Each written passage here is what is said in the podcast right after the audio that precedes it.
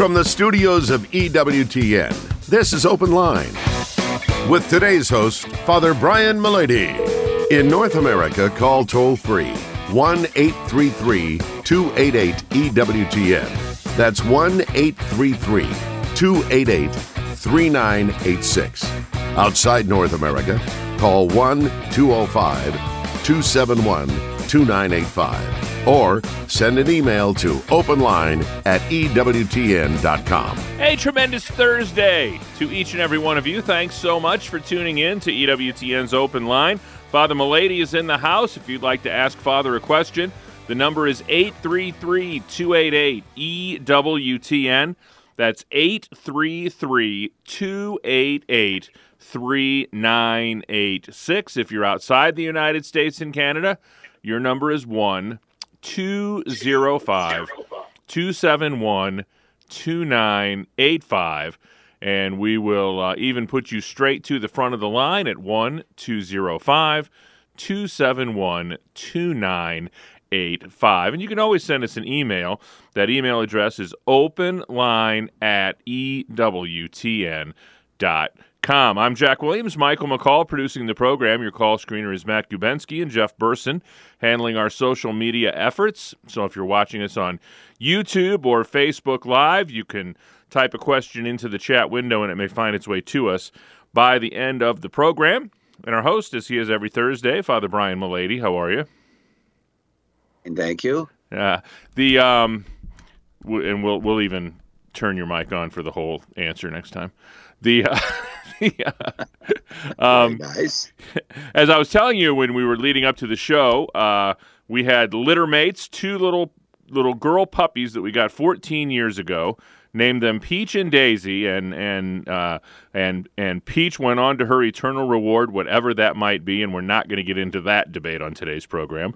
Um, but uh, but her earthly life came to an end uh, uh, today, and you're going to talk today, you of all people, uh, you of uh, well anyway uh, of a of a saint near and dear to you, and a saint that's often pictured with a dog. With a dog and a torch. Don't forget the torch. The torch is very important. And Well, I didn't I didn't have a torch that died today, so I left it out. Was a friend of Saint Fran- was a friend of Saint Francis too. So, uh, yes, I th- we celebrated the feast of Saint Dominic this week, and a lot of people know a lot about Saint Francis, but they don't seem to know much about Saint Dominic.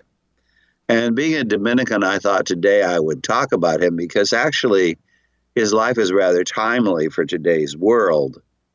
St. Dominic was born in Spain, in Caleruega, in Castile, which they say is the land of rocks and saints, to a, a semi noble family. His father was a knight in the year 1170.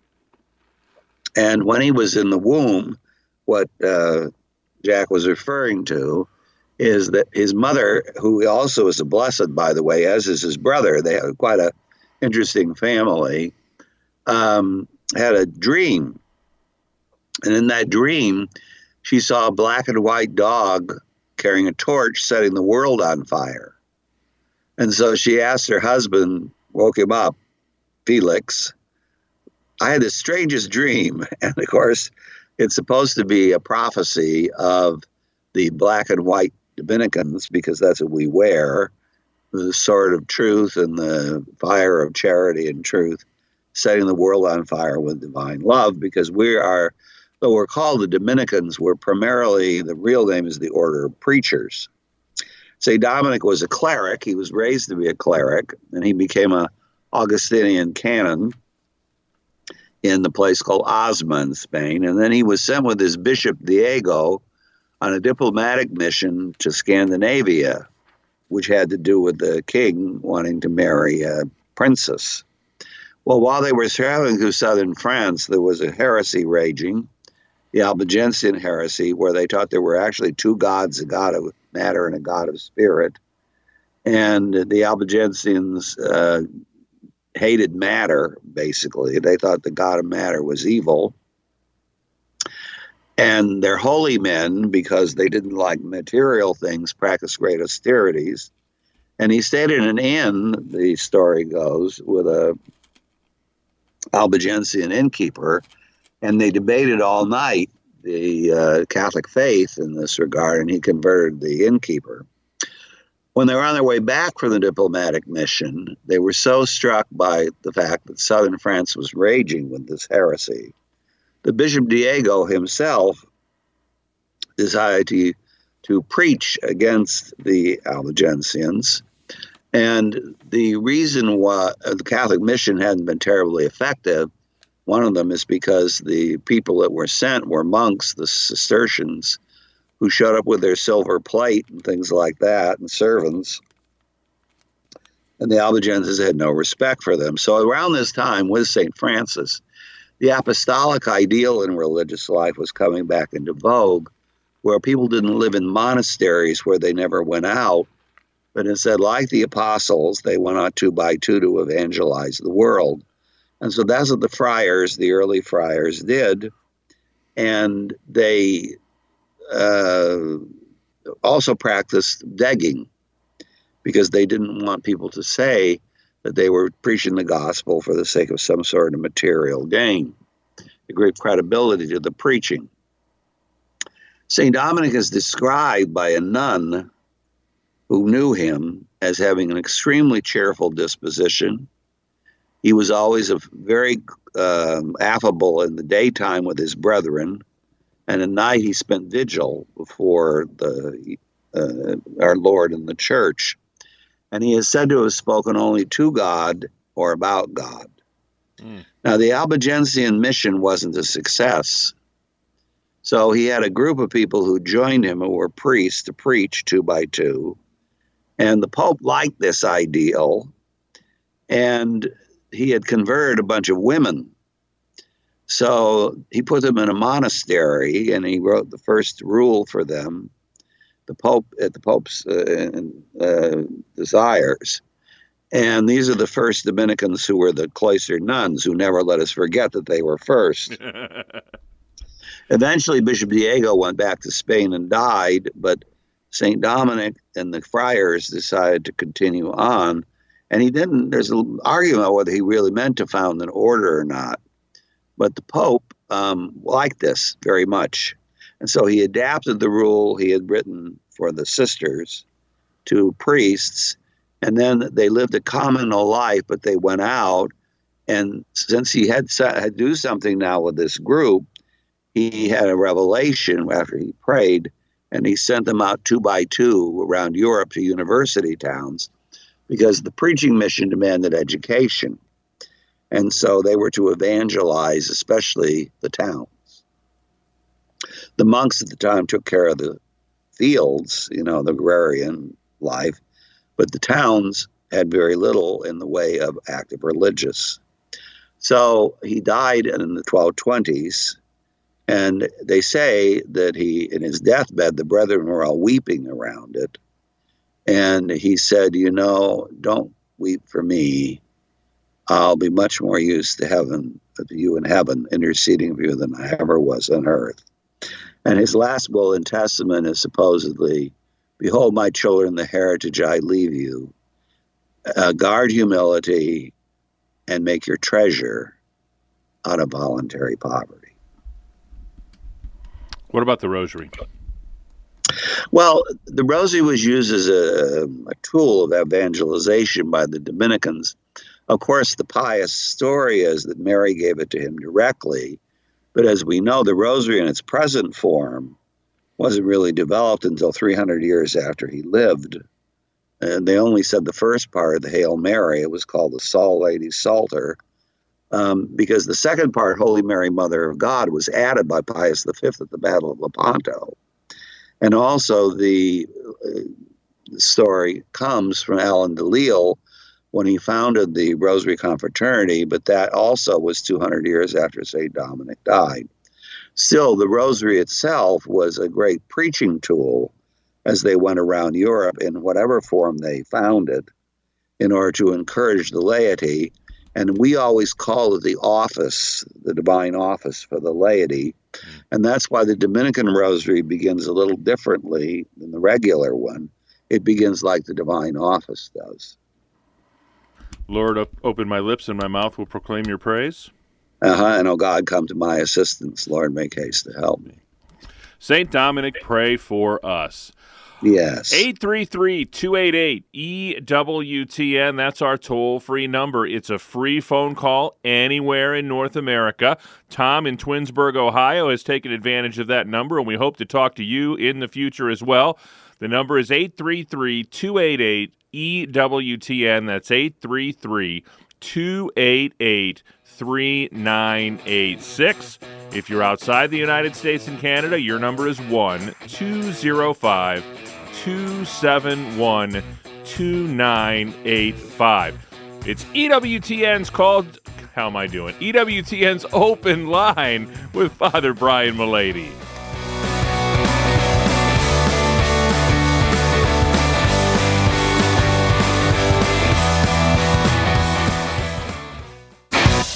This is Open Line on the EWTN Global Catholic Radio Network. If you have a question, call 1 833 288 EWTN. That's 1 833 288 3986.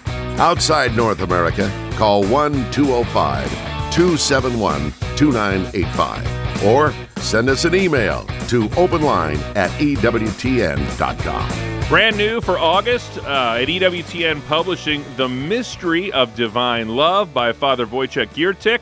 Uh, Father Giertych is the theologian of the pontifical household, and he aspires nothing less than giving you intimate eye contact, quote unquote, with God.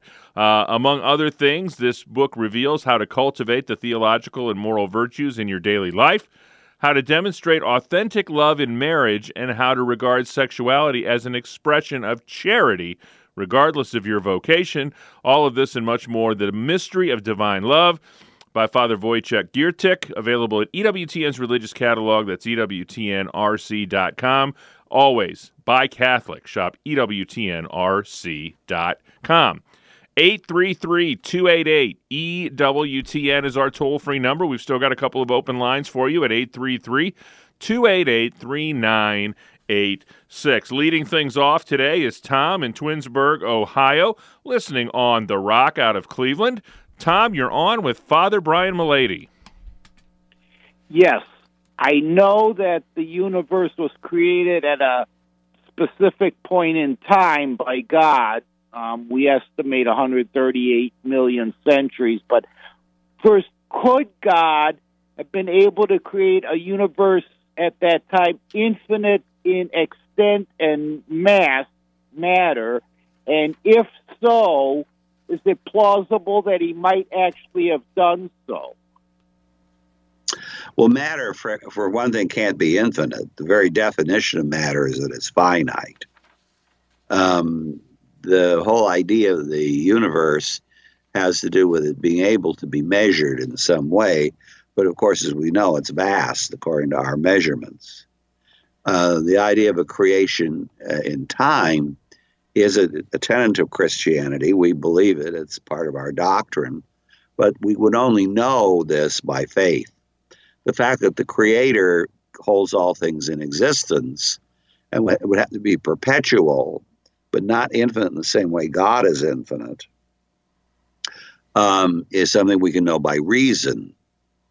Aristotle, I believe, knew it. But the fact that it occurred, as you say, in a time is something we only know by faith. Now, I don't think there is any calculation of it. It would have to be a scientific calculation.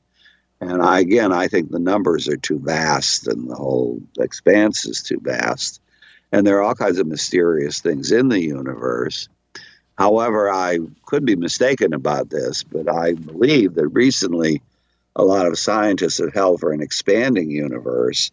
And if that's true, it must have had an origin in time, which means it's finite.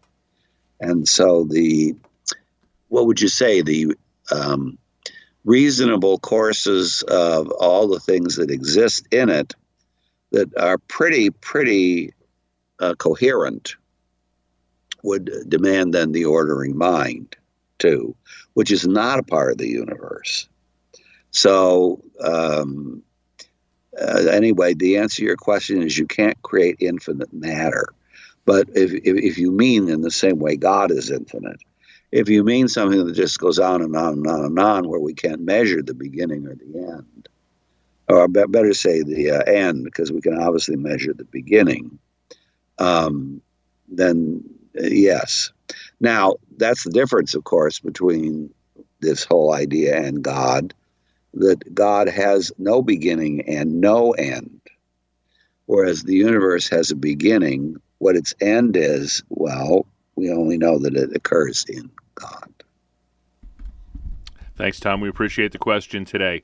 833 288 EWTN is our toll free number. It's a free phone call anywhere in North America.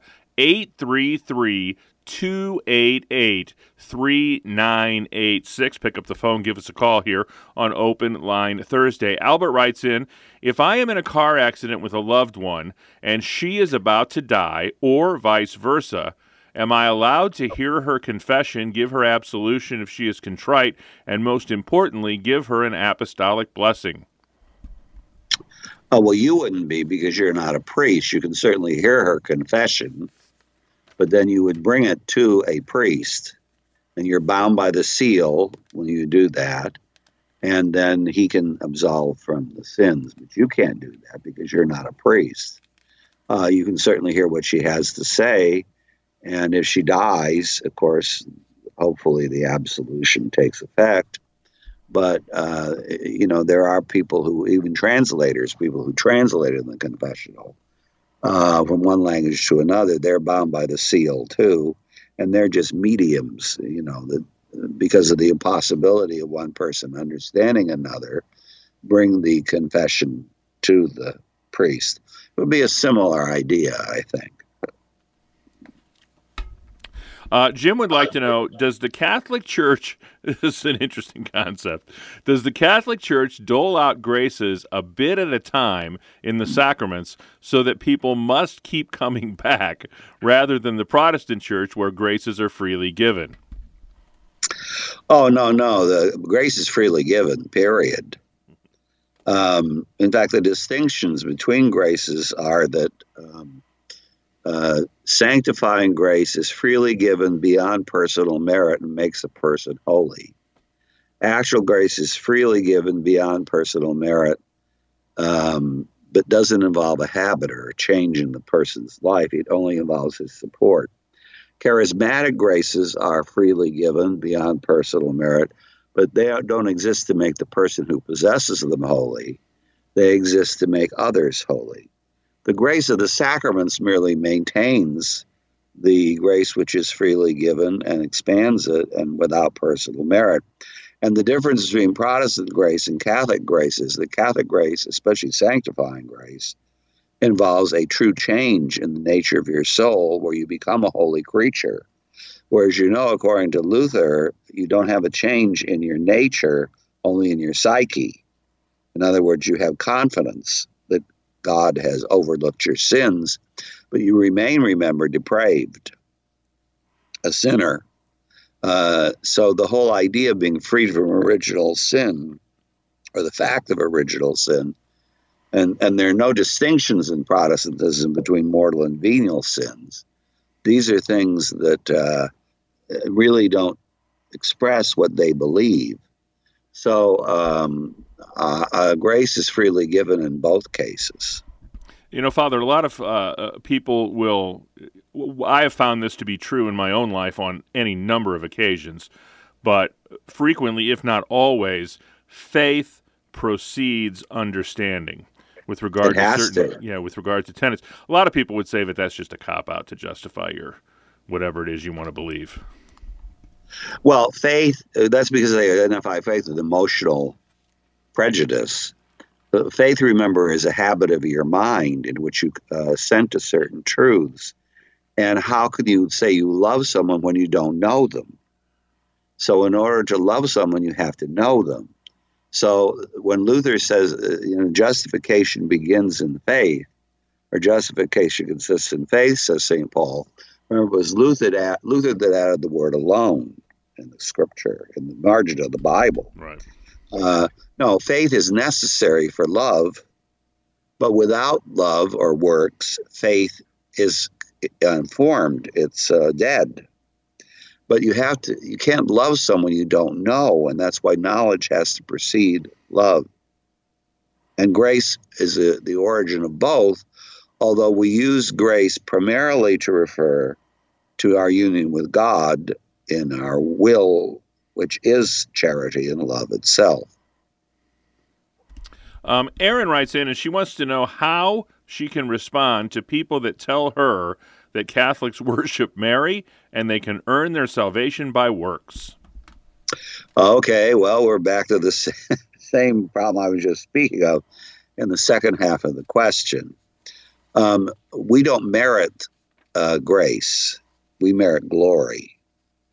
Uh, no one merits grace. Grace is freely given. But once we receive grace, and we receive grace primarily through works like the sacraments, and those are not our works, they're Christ's works. Once we receive grace, then we cooperate with the grace that we've received, and so we prepare ourselves for heaven. And the scriptures are very clear that there are different mansions in heaven. not everybody's in the same mansion, and that some are greater and some are less. And um, this is all based not on your original reception of grace, but on how much you cooperate with it. With regards to Mary, and this somewhat relates to this issue, we don't worship Mary. We can't. She's not God. She's not a goddess. She's not the fourth person of the Trinity.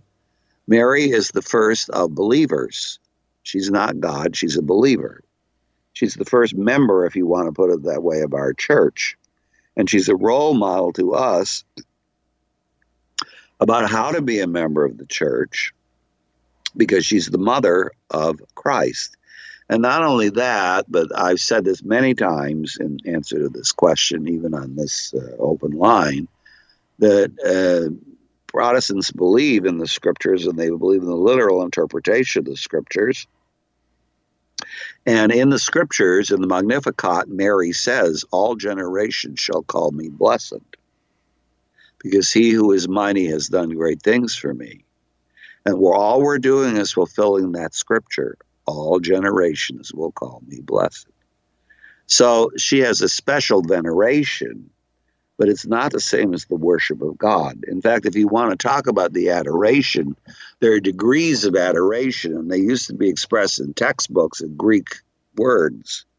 So the primary adoration is that due to God alone. That's called latria. Then there's a veneration or adoration we use for people who've been especially holy and shown divine like characteristics because of their holiness. And in Greek, we call that dulia. Well, standing between the two is the one who is not God, not a goddess, and yet never sinned, uh, either actually or originally. She never experienced sin. And so the term we use for that is we venerate her with the veneration of like hyperactive hyperdulia. So we don't worship Mary in any sense. Mary leads us to Christ, and uh, that's why she exists. Do whatever he tells you. She leads us to Christ. 833 288 EWTN is our toll free number. 833 288 3986. Straight ahead, we're going to talk to Tom in the great state of Maryland, and we've got plenty of time for your phone calls and a couple of open phone lines at 833 288 EWTN. That's 833 288 3986. It's Open Line Thursday with Father Brian Mullady.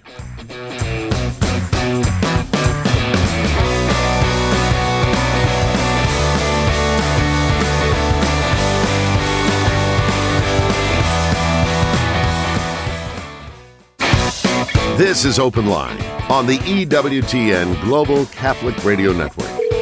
833 288 EWTN is our toll free number 833 288 3986. As advertised, we head to the great state of Maryland. Tom is a first time caller listening on Sirius XM Channel 130. Tom, thanks so much for holding. Welcome to the program. Hi, thank you very much. Um, I just wanted to ask. Uh, I'm trying to confirm whether I heard something Father said uh, correctly. So, Father, did you say that one non priest can serve as an intermediary for another person for confession? What I said was in danger of death when it's impossible for a person to confess to a priest. They may tell their sins to someone. This often happens on battlefields and things. And that person is deputed to take the uh, confession to the priest so the priest can give absolution. That person is bound by the seal. A similar thing is true if it's necessary to use an interpreter for confession because they don't understand each other's language at all. It's possible for that to happen, but that person is also bound by the seal. Because remember, confession is made primarily to Christ. And no one, not even the priest who gives absolution, has a right to share it with anybody. But uh, uh, given the situation of impossibility, morally, uh, no one's bound to the impossible a person could have the consolation of telling their sins to a third party who then is morally obliged to bring it to the priest and then forget it. Does that help, Tom? Yes, I've never heard that before. That's very exciting to know. I appreciate it. Thank yeah, thanks, Tom. Right. I appreciate it. I, I, told Father the exact same thing. Uh, 833 288 EWTN is our toll free number, 833 288 3986. It's all Toms all the time today on Open Line. Our first two callers have been Toms, and we've got another Tom in Norwalk, Connecticut, listening on Veritas Radio. Tom, you're on with Father Brian Mullady. Yeah, thank you very much for the program. I, I, I think I have seen the Father on um, on the, the TV version of EWTN. Um, and always appreciate uh, the exposition and um, you know, so concern is uh, confessional. Uh, I concern my, my concern is that confessionals are can, can be a setup for problems that that that priests. In, in general, I have not found too many people who will keep confidences. You know, they won't keep secrets. There's there's the old say, saying, three can keep a secret if two are dead. So, you know, I, that that's a major concern. Also, I, I would think a priest would be um, behoove to, um, if, if anyone's done something illegal uh, or immoral, to make amends for their transgressions. Um, and also thinking, um, is it ever appropriate to go over the head of the local, um, the, the local ministry to the bishop uh, to communicate with the local diocese if you see theological problems, uh, you know, and or things that you think are inappropriate if you feel like the local priest won't really hear you. You mean in confession? No, in in in in in in um, in in like I'll oh, email the local priest. All right. Well, you know you're, you're all over the place, so I'm trying to figure out what we're talking about here. Okay. First so kind of, of kind all, of two questions there. Yes. First of all, the penitent themselves chooses to impart their sins to a person. We don't send people out to do all this. It's again, I'm I'm emphasizing this is an extremely extraordinary situation where the impossibility of confessing exists. All he does is carry the sins to the priest. Then he must forget it. He's bound by the seal too. If the penitent doesn't trust the person, he obviously wouldn't share his sins with him. Uh, it has to be someone the, of trust that knows what the uh, understands the seal and things like that. Regarding the other, uh, well, yes, th- there is recourse to a higher authority, um, but you know you have to be aware that the higher authority may either a not want to get involved, or b decide to support the priest, or c agree with the, the priest. And of course, in a final analysis, as you know, a Catholic always has the right to appeal to the Pope. This was demonstrated, for example, in the trial of Joan of Arc, where um, you know, at a certain point in time, she stood up and appealed her case to the Pope. And uh, because, of course, she believed rightly that the English were using wicked clerics, in a sense, to accomplish political ends. And at that time, when she did that, the Grand Inquisitor of France, Jean de Paris, who was a Dominican, stood up and declared all future processes of that trial to be null and void. And that's the reason she could be canonized, because uh, they didn't have a right to continue. So, in the final analysis, you can always, uh, you know, appeal your case to the Pope. I've known people, for example, when their diocese wants to close their parish or yoke it, they've appealed to the Pope. Now, of course, they weren't successful because the congregation tends to support the local ordinary, which is understandable in a way. But they still have a right to appeal their case to the Pope. Still one open line for you at 833 288 EWTN. That's 833 288 3986. Ronald is driving near Hannibal, Missouri, listening on Sirius XM Channel 130. Ronald, you're on with Father Brian Mullady. Yes, good afternoon, Father. Good afternoon. My question is one of the biblical. When the Bible scripture was uh, uh, told to those that wrote the word down, the word was divinely inspired from God, as I understand it. And my question is, how was it that God spoke to these individuals and we didn't have the means as we do today with the internet and whatnot to get the word all over the world. How is it that we only only a few people would know about it? I don't quite understand your question because the reason God spoke to those individuals was precisely so they might share it with the whole world. And remember which came first. Tradition came first. Uh, tradition is divine revelation preached, Scripture is divine revelation written. So, and they're both equal sources of divine revelation for us. So, in tradition, the preaching of the apostles, Paul and Peter, came first. But their preaching was considered to be so precious that then the community, you know, wanted to have it written down, and the Holy Spirit inspired the sacred authors to write down the truth about it.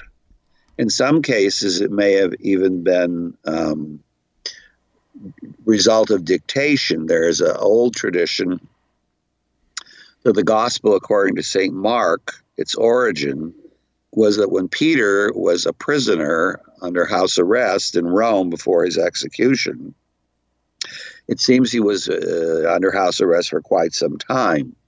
And so the Christian community he, in Caesar's household, he has converted some of them, wanted him to comment on the seeming discrepancies and similarities between Matthew and Luke, because Matthew was written for the Jews and Luke for the Gentiles, based on his own personal experiences.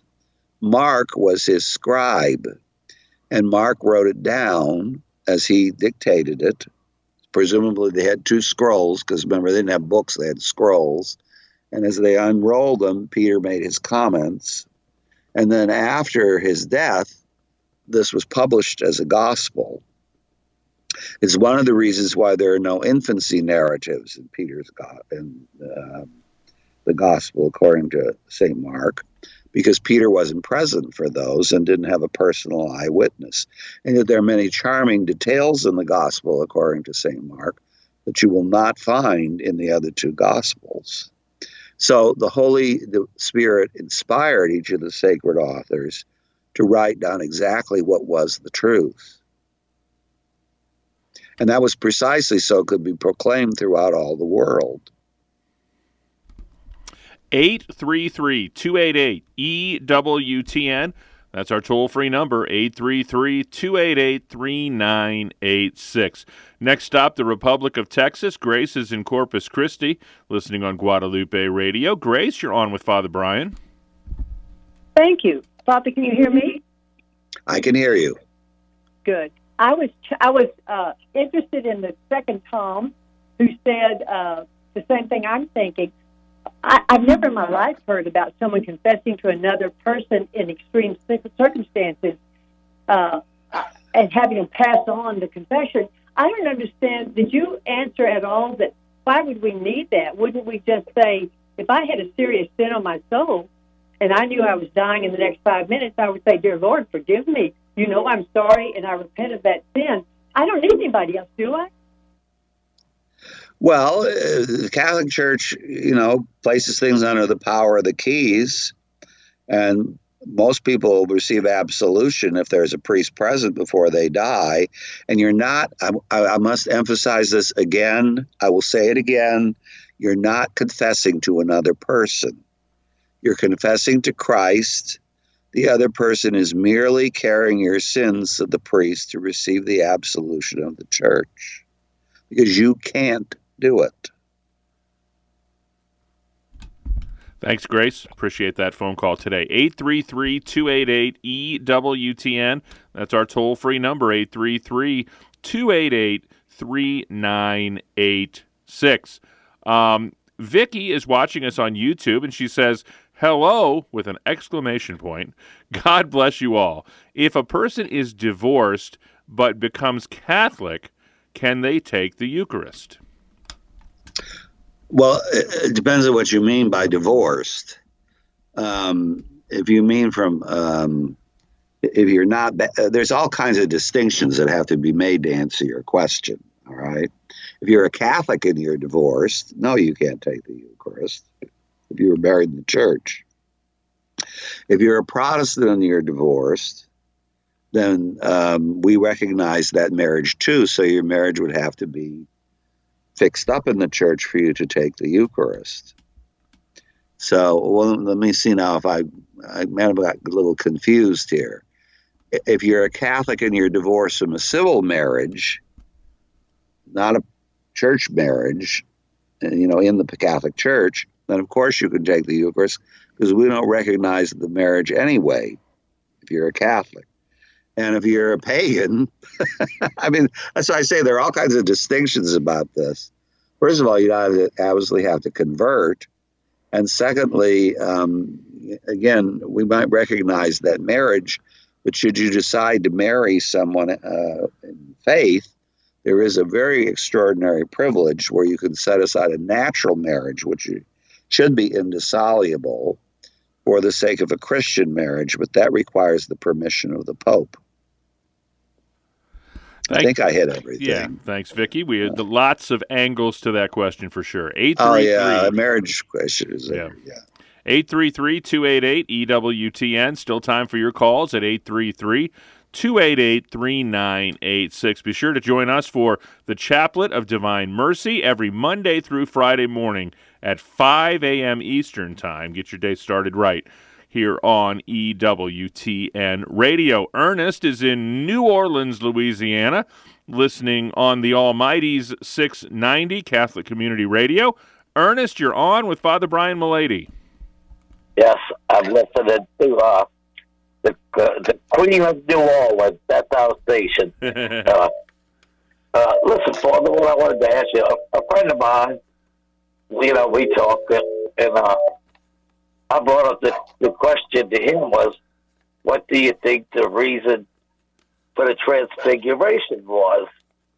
And uh, can, can you give it give me the explanation for that, please, sir? Oh yes, the Transfiguration is a very interesting episode in the life of Christ, and it's in all the evangelists. And the reason is because it's Jesus for the first time allowing the glory of his personhood as divine to show through his human nature. Now, there are several reasons for it. Of course, the first is to demonstrate that he is divine. So that's why the cloud shot covers in the Trinity. And the Father says, This is my beloved Son, listen to him. Uh, so that the apostles could witness to this. The second, however, is to prepare the apostles and also to demonstrate uh, the scandal of for the scandal of the cross.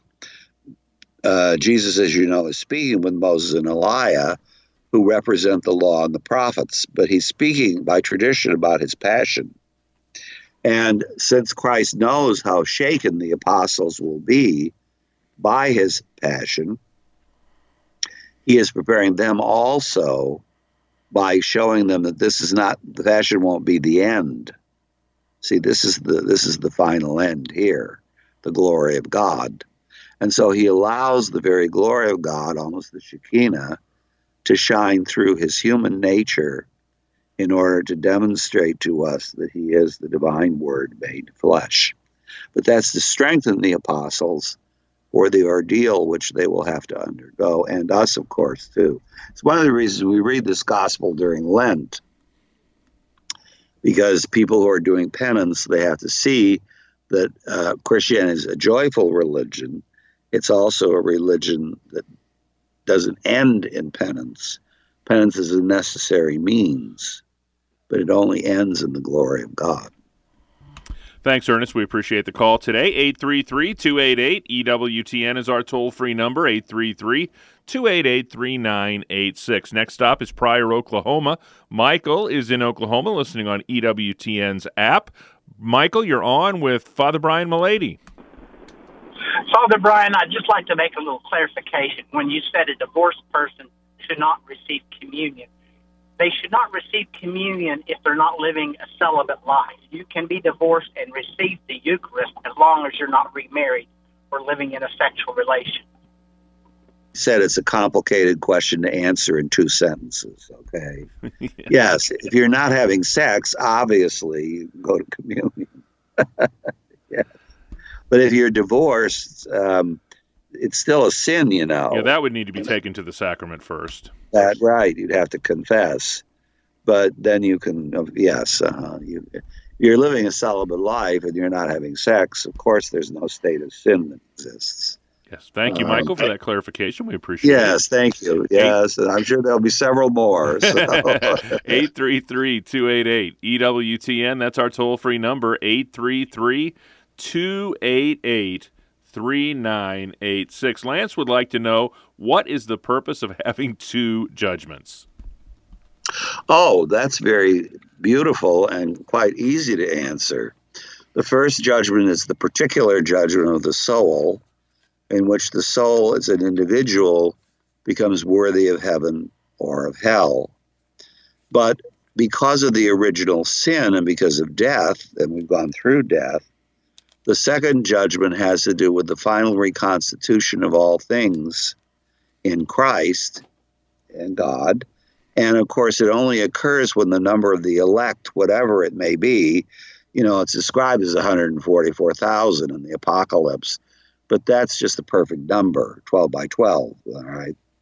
And uh, when the number of the elect is filled, then all the motions of the heavens and the earth cease because that was the thing that brought them into being to begin with as moving things in order to serve the uh, universe and the, universe to serve man and man to serve God.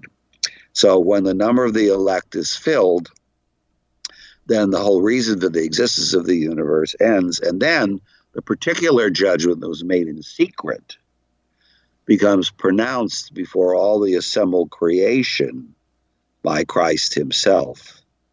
And that's when the sheep will be separated from the goats, and, you know, what you did in secret will be made known. So, and for the uh, wicked, this will redound to the furthering of their punishment because every, all their secret thoughts will be known by everyone.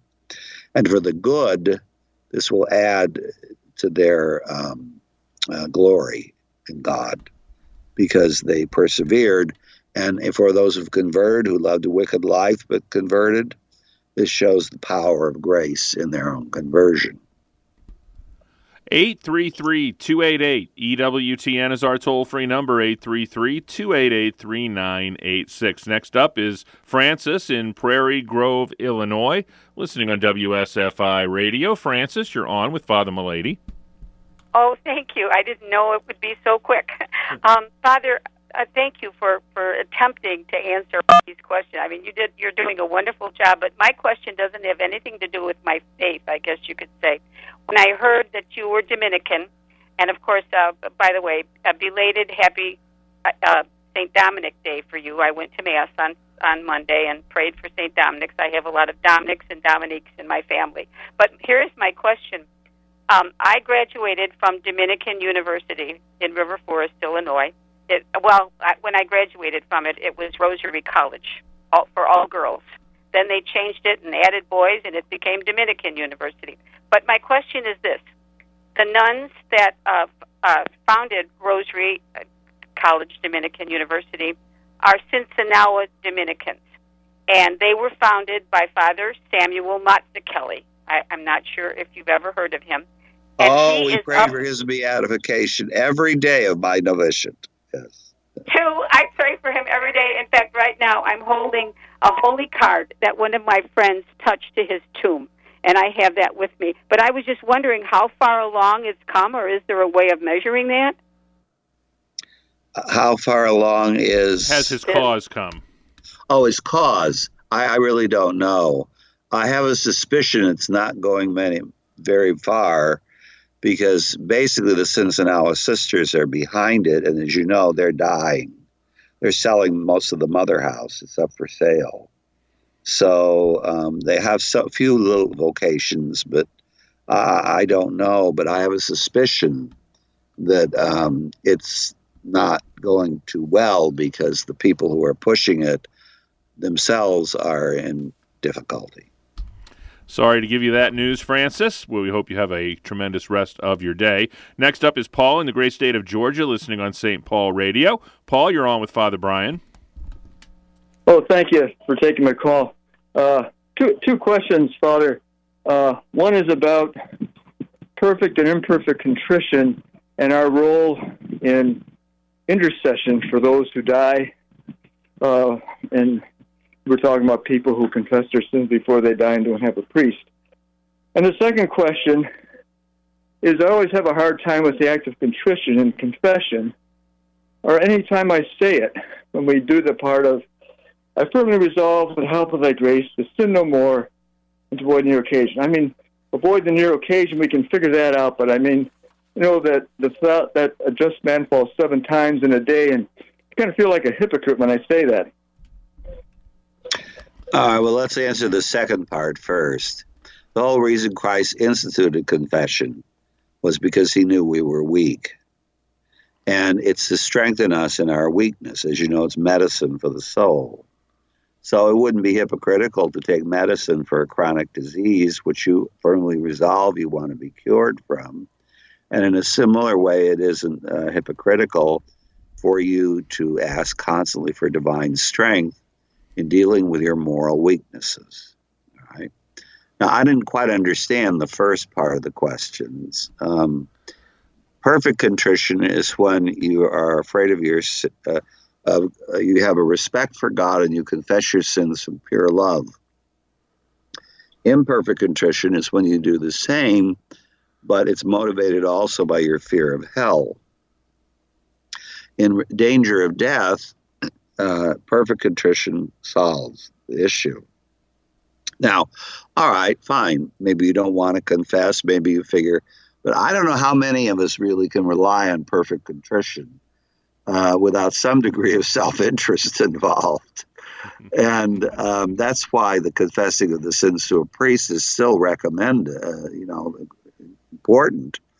Uh, most priests, when they, if you're still conscious, uh, when they come to give you the anointing, which also forgives sins, uh, and commun- Holy Communion, they also ask if you wish to confess. Imperfect contrition, of course, can only absolve from sin in relationship to confession. And perhaps this is also related to what I was trying to explain about the fact that the person carry is merely a communicator. It's almost like a, a line. It's not a, you know, your sins to a priest to receive absolution. On, of course, the condition that you're still alive. And very quickly, Father Lydia in Mesa, Arizona, she says she's 65 and unmarried and wants to know if she should hope for marriage at this age. Sure, why not? God bless you, Lydia. Uh, Father, would you leave us with a blessing? May the blessing of Almighty God, the Father, Son, and Holy Spirit descend upon you and remain with you forever. Amen. Amen. On behalf of our host, Father Brian Mullady, our producer, Michael McCall, call screener Matt Gubensky, and our social media maven, Mr. Jeff Burson. I'm Jack Williams. Thanks so much for tuning in to Open Line Thursday. Back at it tomorrow with Open Line Friday and our very own Vice President of Theology, Colin Donovan. Until then, God bless.